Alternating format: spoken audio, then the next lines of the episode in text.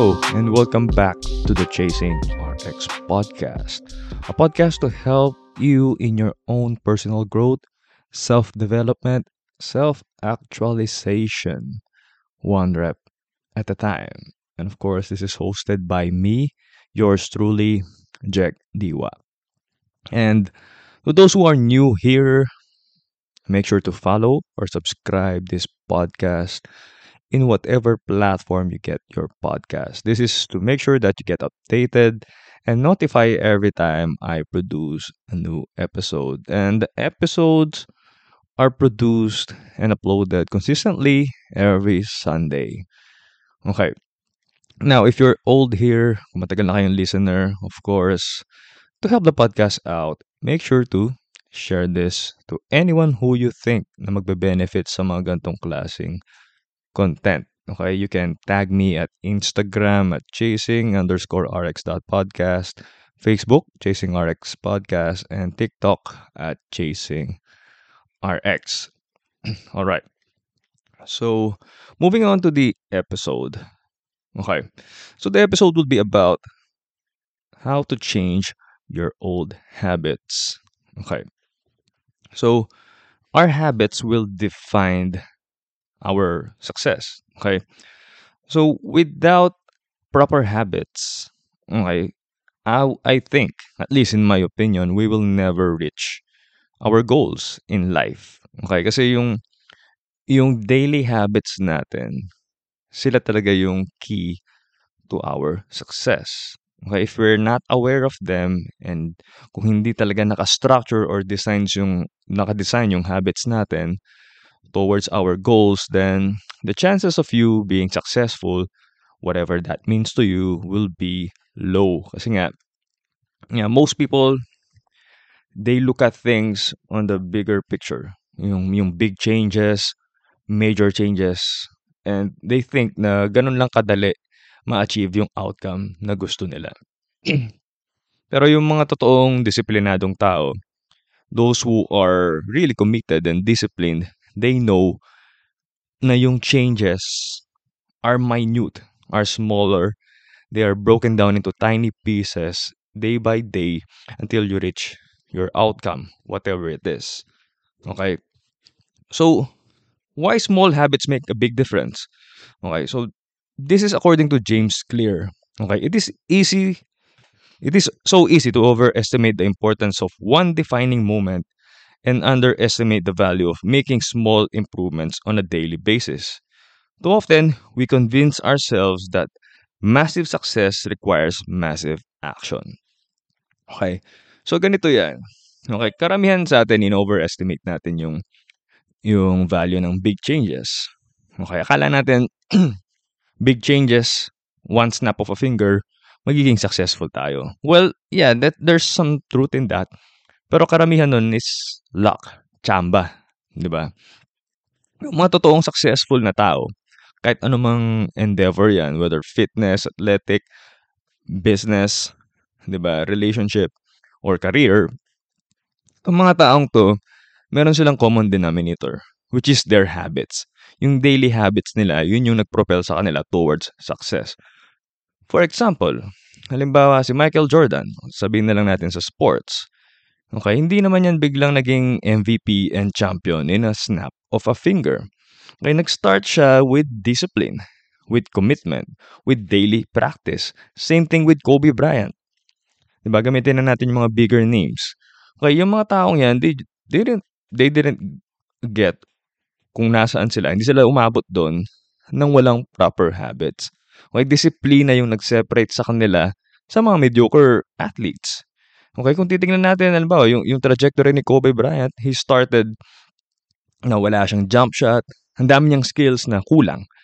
And throughout the years, dinevelop niya yun through practice, discipline, and commitment. And later on, after a few years, a couple of decades, naging magaling siya dun sa craft niya, kung saan siya uh, sa basketball, 'di ba? And then later on naging champion siya and nag-succeed siya in his in his career. Okay, ganun din dapat tayo mag-isip. Okay? We don't just decide an outcome and don't consider the pain, the hardship that comes with it. Okay? Most of the time, gusto lang natin yung yung outcome. Gusto lang natin na for example, gusto kong maging RX athlete or gusto kong uh, in CrossFit terms, gusto kong mag-podium or kahit ano pang athletic endeavor yan. Diba? Gusto lang natin yung outcome. Ganon din sa business. Gusto kong mag-generate ng ganitong outcome yung negosyo ko. Or ganon din sa career. Gusto kong makuha tong posisyon na to sa hierarchy. Di ba?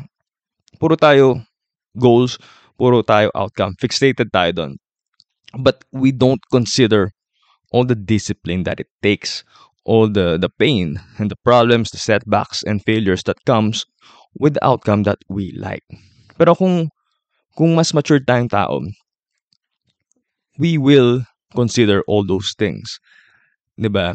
Are we willing to do all those hardships in order for us to reach the outcome that we like? And most people they don't. Okay?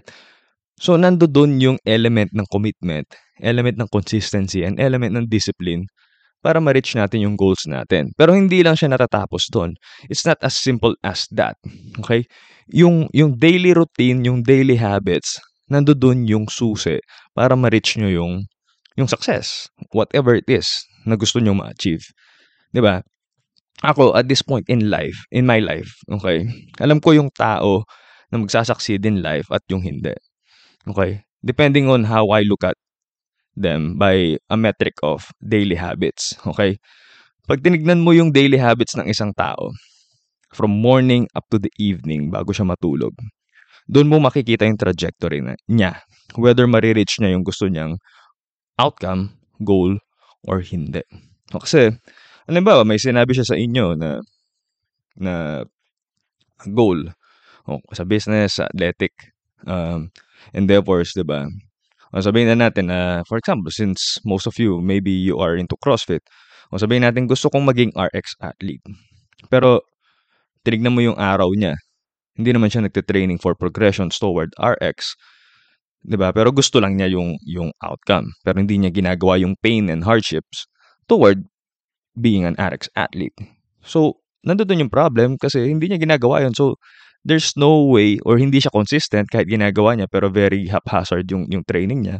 So, hindi niya marireach yung outcome na yun. Not in the near future. Pero kung halimbawa, tinignan mo yung daily habits niya, nakita mo na day by day, di ba, in and out, ginagawa niya yung trabaho ng isang RX athlete or at least the progressions towards there, then you'll know, syempre hindi natin masasabi kung gaano katagal, but at least, more or less, you're sure na marireach niya yung outcome na gusto niya. Kasi ginagawa niya day by day. Di ba? Hindi siya nag, just, hindi lang siya nag-decide, pero naniniwala siya, nag-identify siya na gusto niyang maging RX athlete. At ginagawa niya yung trabaho towards that goal. Okay, so ganun ang, ang pag-set ng, ng goal and ng, ng habits. Okay? And then, having said that, okay, time and time again, sinasabi ko rin to, to. You need to focus on the systems over the goals. Okay, so what do I mean by this? Okay, you need to focus on the process. You need to love the process more than the outcome. Okay, kasi again, the outcome, the goals are about the results that you want to achieve, diba? The systems are the the processes that lead to those results. Okay, the results, the outcome is not within our control. 'Di ba? Hindi natin alam kung mare-reach natin kung ano man yung sinet nating goals within the time frame na, na ginawa natin yung yung process. But what's what's what within ano yung nasa control natin? Guaranteed na nasa control natin yung process. Na gagawin natin siya every day. 'Di ba? Kung ano man yung sinet nating goal and the process that comes with it, ang nasa control lang natin yun ay gawin natin yung process with the highest standards, with the highest efforts, regardless of the outcome. And as soon as you fall in love with doing the process only and not thinking about the outcome, then you become disciplined, then you become committed, then you have, then you gain self-confidence and self-belief kasi nga, doon yung practice ng showing up even if you don't feel like showing up. 'Di ba? Later on, this will build competency and confidence. And later on, ito yung magiging susi nyo para ma-reach nyo kung ano man yung outcome na gusto nyo. Okay, regardless of the outcome, kasi hindi naman one try makukuha nyo yung outcome eh. ba? Walang walang nakagawa nun. Chamba yun kung makuha nyo siya sa first try. Pero ganun talaga. You need to fall in love with the process. Do it over and over again. You'll fail, come back. You fail, course correct. You fail, and then you come back. Trial and, and error talaga siya. Until you reach the outcome. Maybe you won't reach the outcome, but at least you become a better version of yourself doing the process. 'Di ba? And and as soon as you you do that, okay, malayo yung mararating nyo in terms of your of your career. And then okay, for habits, usually 'di ba, we will label habits for uh, as bad or good. Okay? So yung habits kasi we we have to uh, maximize yung yung power ng habit. Okay? As creatures, as human species, okay, we are habits of uh, we are creatures of habits. Okay, walang taong walang habit. Meron lang taong merong negatively impacting yung habits or merong positively impacting yung habits. Okay, up, up and down lang yan. Okay, so walang taong neutral in terms of habits. Okay, lahat tayo merong habits. Okay, ngayon, kung alam natin gamitin yung power ng, ng habitualization, yung paggawa ng routine, then it will become our advantage. Okay, so magkakaroon tayo ng advantage of doing things automatically, di ba? Nang hindi tayo masyadong nag-iisip, and it's productive and it's doing us the favor of reaching our outcome. Okay, kailangan nyo maintindihan yon. Okay? And then, there are some reasons why people fail. Diba? Sa pagpalit ng habit or or pag-change ng old habit into a better habit. Well, usually, the, the reasons are we try to change the wrong thing. So, maling bagay yung pinapalitan natin. Hindi tayo aware na yung yung yung yung mga triggers natin, okay? We ano ba for um, ano bang magandang example? um, bad habits no? in terms of eating habits. okay. Um, drastically, we try to change how we eat. Okay? Um, from a very, ano ba, more processed food, um, tapos hindi calculated yung pagkain natin, so naging obese tayo. Ang unang pinapalitan natin yung type of diet that we do. For example, bigla kang magki-keto diet or bigla kang um, magka-carnivore diet, paleo diet, or kung ano mang diet fad yung gusto mo. And then, at some point in time, immediately mag stop ka kasi hindi mo ma-survive yung, yung drastic change na ginawa mo. Again, we're, ch- we're trying to do it immediate. Nagmamadali tayo and we try to change things nang, nang nagmamadali tayo to reach the outcome. So, chances of failure, syempre, mataas. And then, another thing, we're trying to change uh, the habit the wrong way. Okay, so yun nabanggit ko na yon. So yung yung process natin usually nagmamadali nga tayo kaya tayo nag pumapalya dun sa dun sa gusto nating ma-reach na outcome. Okay, so you have to remember that habits should be changed on a minute level, 'di ba? Na maliliit tiny changes with remarkable results. Okay, day by day magko-compound din yung effect niyan. Okay, kung magmamadali tayo at big yung change natin, 'di ba? Suddenly, mag stop ka din kasi hindi mo maso-survive yung pain that comes with it. Okay. For example, kung titignan nyo yung mundo, okay, ang mundo, it's in constant change, in constant constant flux. Okay? Take evolution for example. 'Di ba? Millions of years ang ang ang bilang para mag-evolve ang any species, any plant. Okay, even yung yung topography ng Earth, milyon na taon ang inabot niyan para maging human o, o Homo sapiens ang tao, 'di ba? So, yung tiny changes, yung mga maliliit na changes na yon, doon nang galing yung concept ng atomic habits. Okay, yung yung libro ni, ni James Clear. And these tiny changes later on, kapag ginawa niyo sila every day, consistently, 'di ba? Ano doon yung bigger difference, yung bigger remarkable changes. Ganun din tingnan niyo yung yung cellphone, 'di ba? Hindi naman basta-basta naging smartphone 'yan eh. 'Di ba? Dahan-dahan nag-start tayo sa analog phone until naging wireless phone siya. Remember the Nokia days, 'di ba? Yung yung black and white pa yung screen. Dahan-dahan pinapasok nila yung features diyan, slowly but surely. ba? Until umabot tayo sa point na to na nagagawa na ng phone natin lahat ng ng karamihan ng gusto nating magawa. May internet, may apps, 'di ba? May music. You can even order on your phone already at this point in time. Pero imagine kung biglang nilabas yan sa 1980s o 1990s yung smartphone, siguro walang bibili nun kasi magugulat sila, hindi yan uubra. We don't need that, 'di ba? Ganon din sa kotse, 'di ba? Dahan-dahan, slowly yung changes, slowly para ma-adapt muna ng tao yung changes, 'di ba? Bago nila gamitin yung technology. Okay, ganun din sa, sa habits dapat ang, ang pagpalit natin. Okay, in terms of habit, okay, merong three things that you need to remember. Okay, yung outcome that you want for the habit, the process that comes with it, and yung identity nyo. Okay. So, the habits, usually, yung, yung meron tayong habits, whether good or bad habits yan, usually nanggagaling yan sa identity that comes with it. Okay, kung ano yung pinaniniwalaan nyo towards that habit. Okay, kaya sila mahirap i-break kasi usually na-identify na natin yung sarili, na, sarili natin towards that habit. Diba? Tingnan nyo kung bakit kung bakit mahirap palitan yung mga habits. Kasi nga we do it long enough and identify na natin yung sarili natin towards those habits. Halimbawa, smoking, 'di ba? Sobrang hirap palitan ng smoking, 'di ba? Common sense. Alam nung mga naninigarilyo, lahat siguro lahat ng naninigarilyo, ako hindi ako naninigarilyo, pero I know people who does. Alam nilang it's bad for your health. It's common sense. Pero bakit ginagawa pa rin nila? 'Di ba? Ganun din kung may makita kayong obese na tao. 'Di ba? Bakit hindi siya nag-exercise? Bakit hindi siya kumakain ng mas healthier? 'Di ba? Hindi dahil common sense, hindi natin mara-rationalize 'yan kasi yung habits they are subconscious. Okay?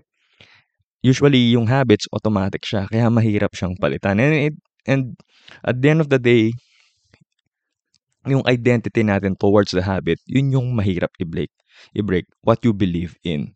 Okay, kasi usually yung mga neg- negative habits natin, na-identify na natin yung sarili natin na yes, I'm a smoker. Yes, I'm obese. Yes, I'm this, I'm that. ba? I'm depressed, I'm anxious. So, ang nangyayari, nagde-develop to ng feedback loop sa utak natin. Tapos paulit-ulit, in-identify natin yung sarili natin towards those habits. And until ma-identify mo why you're doing the habit and the triggers, hindi mo siya mabago. Okay, so kailangan nating malaman why we do things. So for example, yung overeat, karamihan naman ng bad habits and addiction, nanggagaling yan sa coping mechanism ng tao. Like smoking for example, bakit ba naninigarilyo yung tao? Usually, ano yan eh, coping mechanism for boredom. 'di ba? Or stress, pamparelax daw nila. Sa simula, syempre may benefit yan, yung benefit ng pag-relax immediately. Pero hindi natin nakikita yung long-term effect niya sa simula until ma-identify natin yung sarili natin at naging automatic na yung habit at mahirap na siyang i-break. Ganon din sa sa ano ba, yung yung bad eating habits, nanggagaling din yan sa stress, sa boredom, 'di ba? Coping mechanism yan usually. Even substance abuse, 'di ba? Yung addiction, drugs, alcohol, lahat ng yan galing yan usually sa coping mechanism ng tao. And until we address and identify those, kung bakit natin ginagawa yung habit, okay, sa simula, mapapalitan natin yan, very immediate. Mag-stop ka mag-smoke for a week. You stop drinking for a week. You stop eating processed food for a week. And then you'll go back to the same pattern. Kasi nga, hindi nyo na-identify yung mga triggers. So, kailangan nyo mahanap yung mga yon yung trigger and why you do things.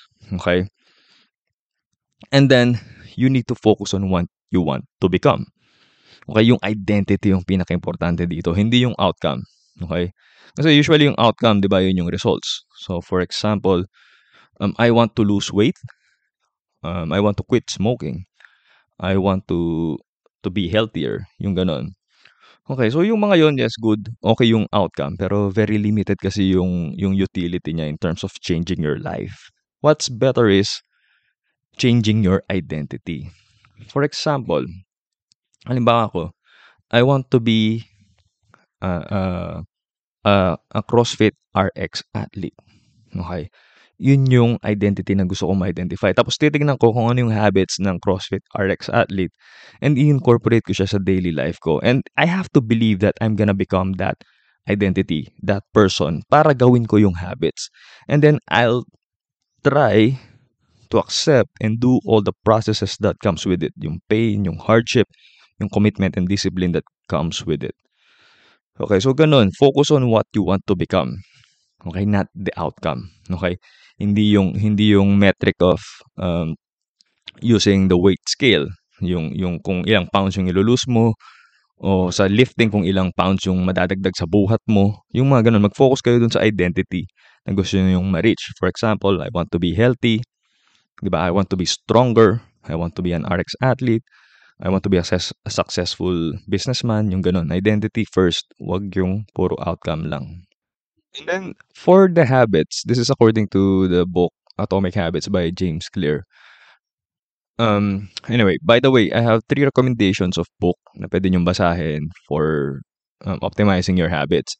So first is The Atomic Habits by James Clear. Second is The Power of Habit by Charles Duhigg.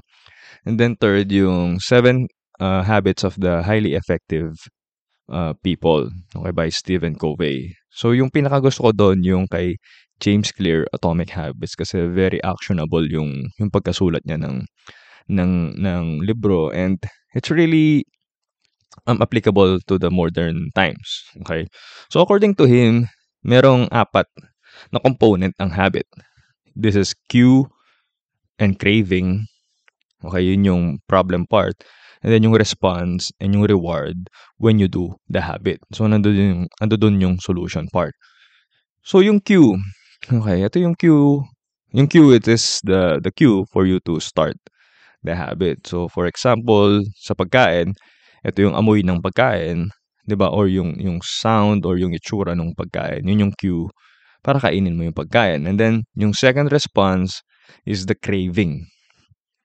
O yung second second part is the craving which is the motivation for you to eat the food. So usually yun yung parang mafi-feel mo na naglalaway ka, mafi-feel mo na nagugutom ka, o yung yung yung na-imagine mo na agad kung ano yung lasa ng pagkain, 'di ba? And then third is the response, the action itself. Yun na yung kinain mo yung pagkain. And then lastly, yun yung reward. O yung reward pwedeng positive o negative. So, it's either na-satisfy ka o hindi. Halimbawa, kinain mo yung food, nasarapan ka, natuwa ka, then you'll be satisfied. And then you'll repeat the the habit after that, 'di ba? Paulit-ulit mo siyang gagawin. And then, halimbawa, kung hindi ka nasarapan doon sa pagkain, bad yung reward, 'di ba? Ititigil mo yung habit, hindi mo na siya uulitin. Okay, yun yung, yun yung components of of habit. And hindi na ako mag-expound dun sa dun sa concept na yon. Just just get the book and uh, try to read it. Okay, marami kayong matututunan doon. So, okay, just to create a good habit according to the book. Okay, so yung yung cue you, you need to make it obvious.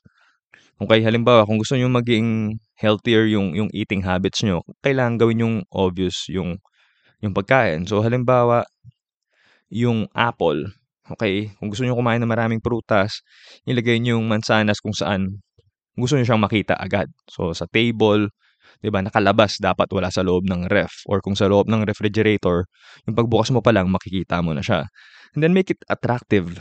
Okay, para yung cravings mo, 'di ba, mas ma-emphasize siya mas mapalakas mo, gawin mo siyang attractive. Okay? And then, make it easy. Okay?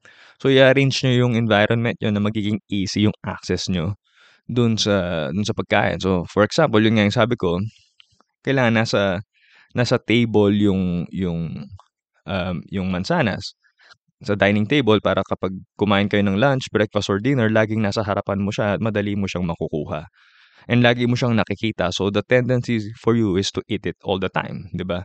And then make it satisfying. So, yun nga, yung, yung mansanas, kung uh, pwede mo siyang hiwain into smaller pieces and nilagay mo lang sa fridge or right in front of your, your dinner table para madali siyang kainin. At, at wala yung tendency para ubusin nyo yung buong mansanas. So, ganun yung how to create a good habit according to the book. And then, pwede natin balik rin din to. Okay. So, yung yung bad habit, paano natin i-break yung bad habit? So, for example, kung gusto niyo i-break yung habit of eating junk food, okay? So, babalik rin lang natin siya. For the cue, you need to make it invisible. So, kung meron kayong junk food sa bahay, itago niyo siya sa loob ng cabinet na mahirap ma-reach o maabot.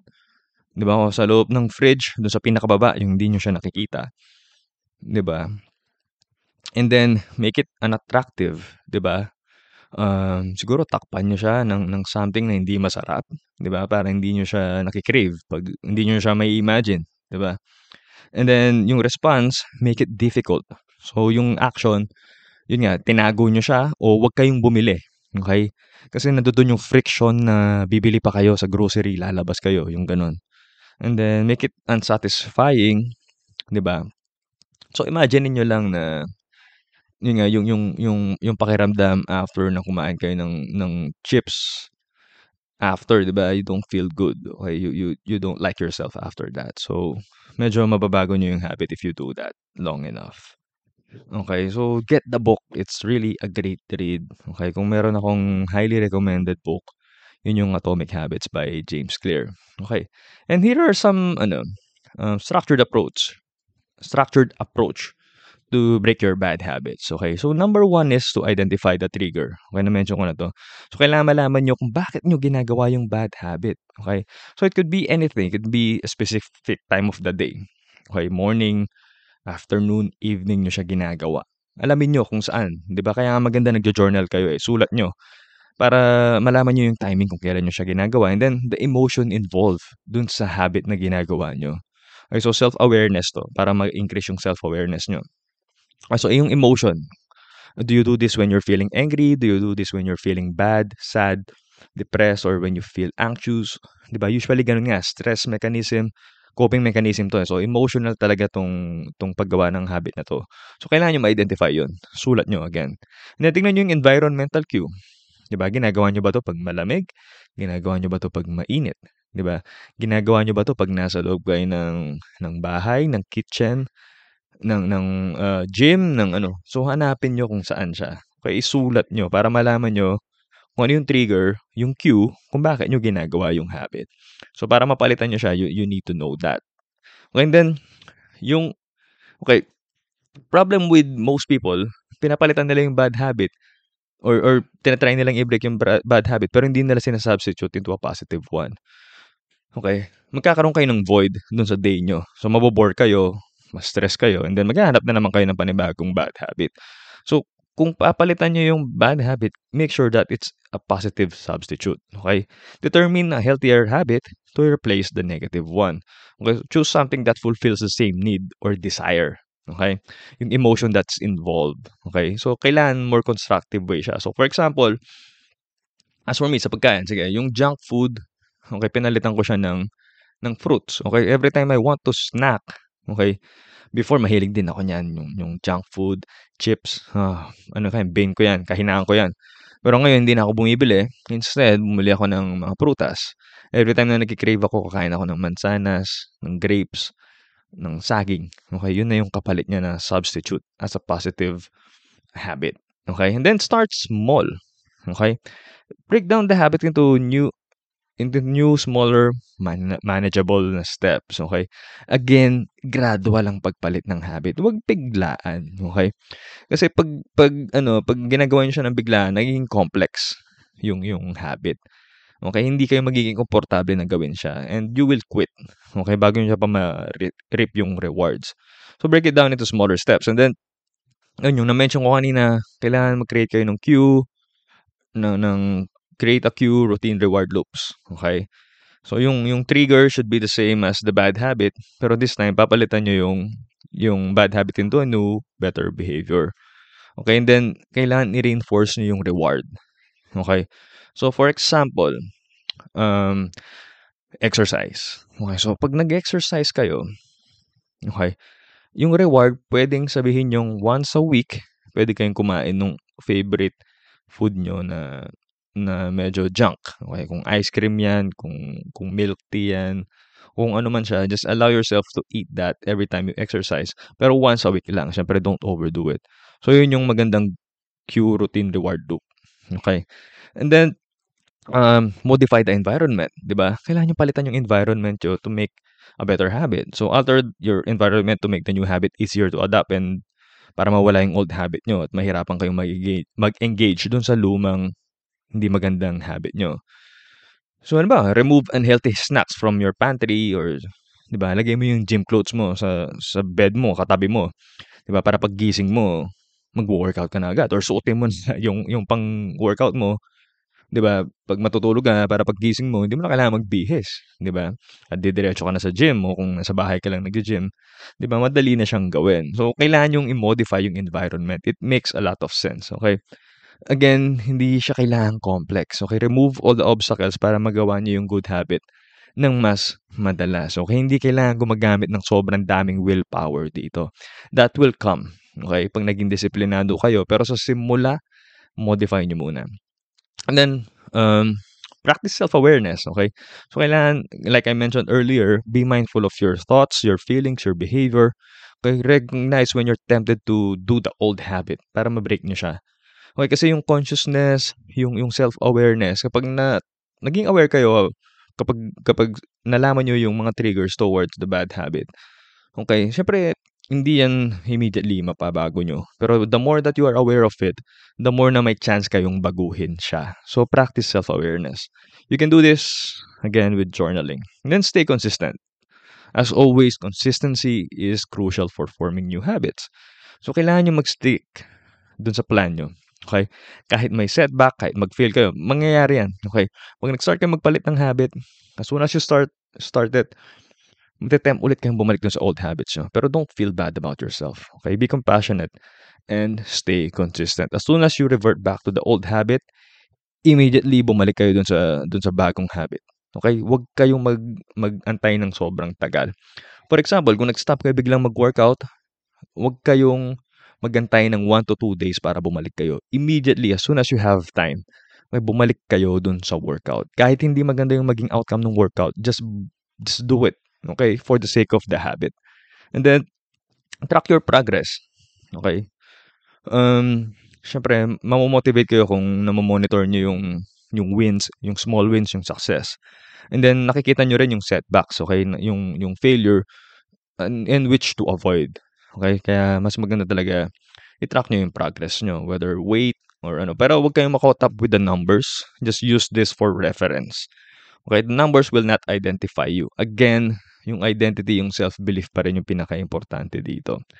And then if you're having difficulty, seek support, okay? Surround yourself with people na, na supportive who can encourage you to to do the efforts to change, okay? Kasi may mga taong enablers, okay? Madalas yan sa, sa close family ties. 'di ba? They enable you to eat what you want to eat, to do what you want to do. Pero yung mga taong talagang may concern sa inyo, 'di ba? Pipigilan nila kayong gawin yung mga bagay na alam nilang makakasama sa inyo. So, kung kung wala kayong mahanap na gano'n, consider joining a support group or yun nga yung beauty rin ng community na, na self-uplift, uplifting tulad ng CrossFit.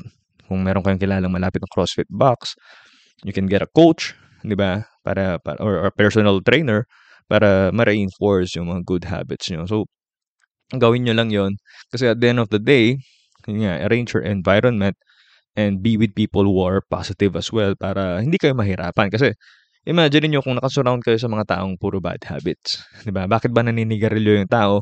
Bakit ba umiinom yung ng alak yung tao? Kadalasan it's to fit to fit in socially, ba?